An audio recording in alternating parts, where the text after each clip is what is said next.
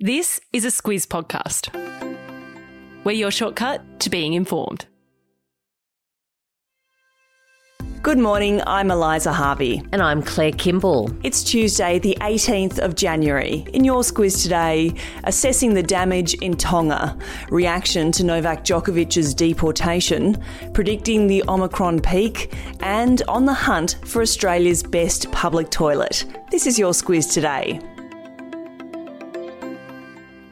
Australian and New Zealand planes have conducted reconnaissance missions over Tonga in the wake of the undersea volcanic eruption on Saturday afternoon. One person has died, but authorities haven't yet made contact with some coastal areas and smaller islands.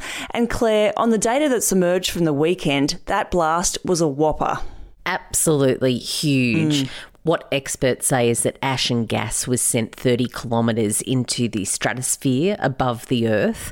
Uh, early data suggests that it's one of the biggest eruptions on record, uh, possibly in the top 10.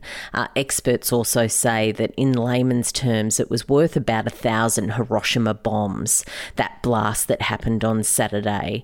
Uh, experts say that the scene would have been very apocalyptic as that ash cloud blotted out the sun uh, and new generation high resolution weather satellites uh, that you might have seen doing the rounds of the internet has been able to really dive into that mushroom cloud uh, and the shock wave from that uh, travelled at twice the speed of sound to hit the capital.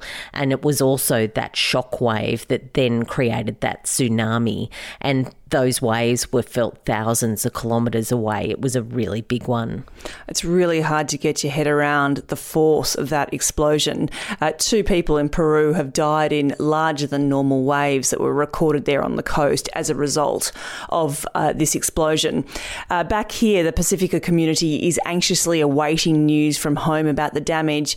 Right now, aid agencies are focusing on sending food parcels and securing clean water for affected communities, Claire. Yeah, the way it works in Tonga is that 80% of, of those there grow crops to meet their daily needs. So having clean water and having access to the earth so that they can grow their food and live their lives is a really important thing. So there's quite a bit of work to do there and also a lot that's not known. And aid agencies are also in that information vacuum waiting to hear what they need to do next. And that information vacuum is a result of the undersea communications cable that connects Tonga to the world. That's been damaged, but authorities are hoping to restore that in coming days.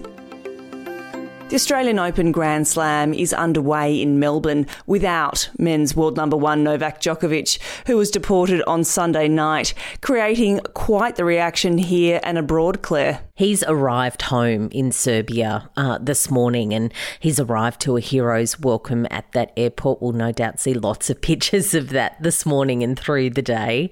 Uh, what Prime Minister Scott Morrison said yesterday is that Djokovic had no right to enter Australia without being vaccinated, but a door has been left open for his return without having to wait out that three year ban. Uh, what the government says is if he's able to put forward a case to come back into the country before that three year uh, period waits out, then they're all ears. They're really waiting to hear from that. But that, of course, means that he would need to be vaccinated. Also, popping up overnight is a fair bit of commentary about what it means for Djokovic and the French Open, uh, which is a bit later this year. France has just introduced a raft of new laws that require people to be vaccinated if they're going to enter venues, including sporting venues. And of course, the Australian Open was underway in earnest yesterday. Ash Barty absolutely ripped through her round one match last night, and Aussie wildcard Aleksandar Vukic looked just as surprised as the crowd moments after he claimed his first big tournament win in four sets over South Africa's Lloyd Harris. Claire, the Federal Health Minister Greg Hunt says there are signs that the peak in the Omicron wave might have arrived, or at least we're close. But the top doctors in New South Wales and Victoria say even if that's right, a surge in hospitalisations and deaths is still to come. Yeah, of course, this is how COVID works, isn't it? There's the numbers being reported of infections, and then we've got a few days or weeks to wait to see how that plays out uh, in terms of hospitalisations and those those who might unfortunately need to go into intensive care. Uh, what they say is that infections seem to be running pretty hot, but there have been some reductions in numbers in those big states uh, in the last few days. And what the international experience is, is that there is an absolute blast of cases and then it falls away very quickly. So, some encouraging signs that maybe this wave is heading towards being over. Yes, and as this all unfolds, getting hold of a rapid test is still a big thing. The consumer regulator has warned retailers selling tests for more than $20 that they must urgently explain the inflated price tag. And if you are keen on knowing which test to buy, when indeed you can find one, the medicines regulator has released a list. We'll put a link to that in your episode notes. The charity Oxfam has released a revealing report about global inequality. It says that during the first year of the pandemic, the rich got very rich, while 160 million people dropped below the poverty line. So, when you look at the world's wealthiest men, uh, the top 10 of that list, the likes of Elon Musk and Mark Zuckerberg and Jeff Bezos and that kind of crowd, they doubled their wealth from March 2020 to October last year. Uh, they were worth about $700 billion at the start of the pandemic. They're now worth more than $1.5 trillion. Wow. The pandemic has been very kind to them. So, what Oxfam says is that when you look at that widening wealth gap, a lot more needs to be done to pull the poorest up, uh, and that that gap is ever increasing, and uh, maybe even things like a wealth tax on the billionaires' COVID windfall gains could be something to rectify that imbalance. Yes, and that report coincides with the opening of the Davos World Economic Forum in Switzerland. That's a ski resort for the rich and famous. This year, though, the event will be hosted online again due to COVID. Claire, many of us read the diary of Anne Frank at school. It's the first hand account of a Jewish teenager and her family who hid from the Nazis in occupied Holland in the early 1940s. And now, a team made up of historians and other experts have spent six years using modern investigative techniques to crack the case about who gave them up. They jumped on their computers, they set up algorithms, and what they did was look at connections between people. Uh, and thousands of man hours uh, have been cracked by an algorithm uh, that looks at exactly who was around the Frank family and who remained after they went into a concentration camp, along with many other Jewish people from Amsterdam. What they now say is that a man called Arnold van den Bergh is the most likely figure uh, to have given up the Frank family, and that's because while he was part of Amsterdam's Jewish Council, which was a body that was forced to implement Nazi policies uh, in Jewish areas. Uh, it was disbanded and the members were dispatched to those concentration camps. But the van den Bergh family remained in Amsterdam, uh, free to live their lives.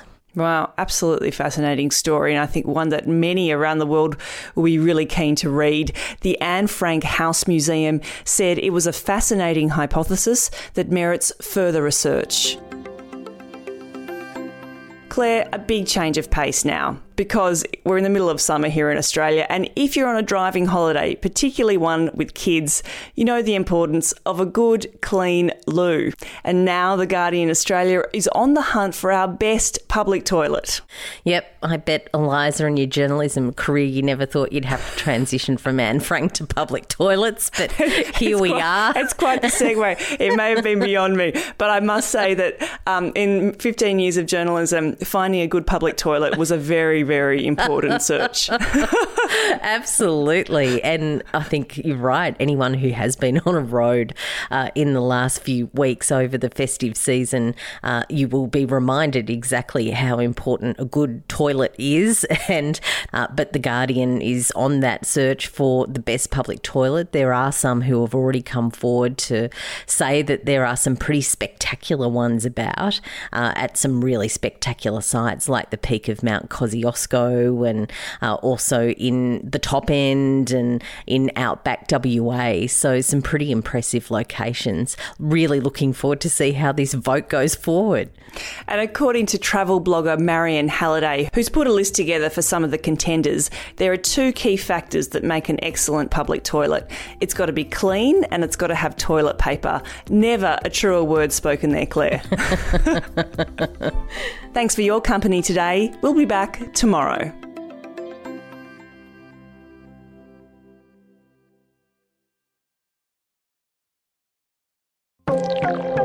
We talk a lot about cybercrime and hacking because almost every day there seems to be some breaking news about another big data breach. But NordVPN can help protect you online kind of like a cyber bodyguard. It protects your personal and sensitive data while you're online to stop it from falling into the wrong hands. That way, you don't have to worry about keeping your identity and private data safe every time you log on. And even if you make a mistake and click on a dodgy link or open a suspicious email, NordVPN's threat protection will kick in and delete it before it makes a mess of your computer. To find out more and get a great discount, visit NordVPN vpn.com forward slash squiz today.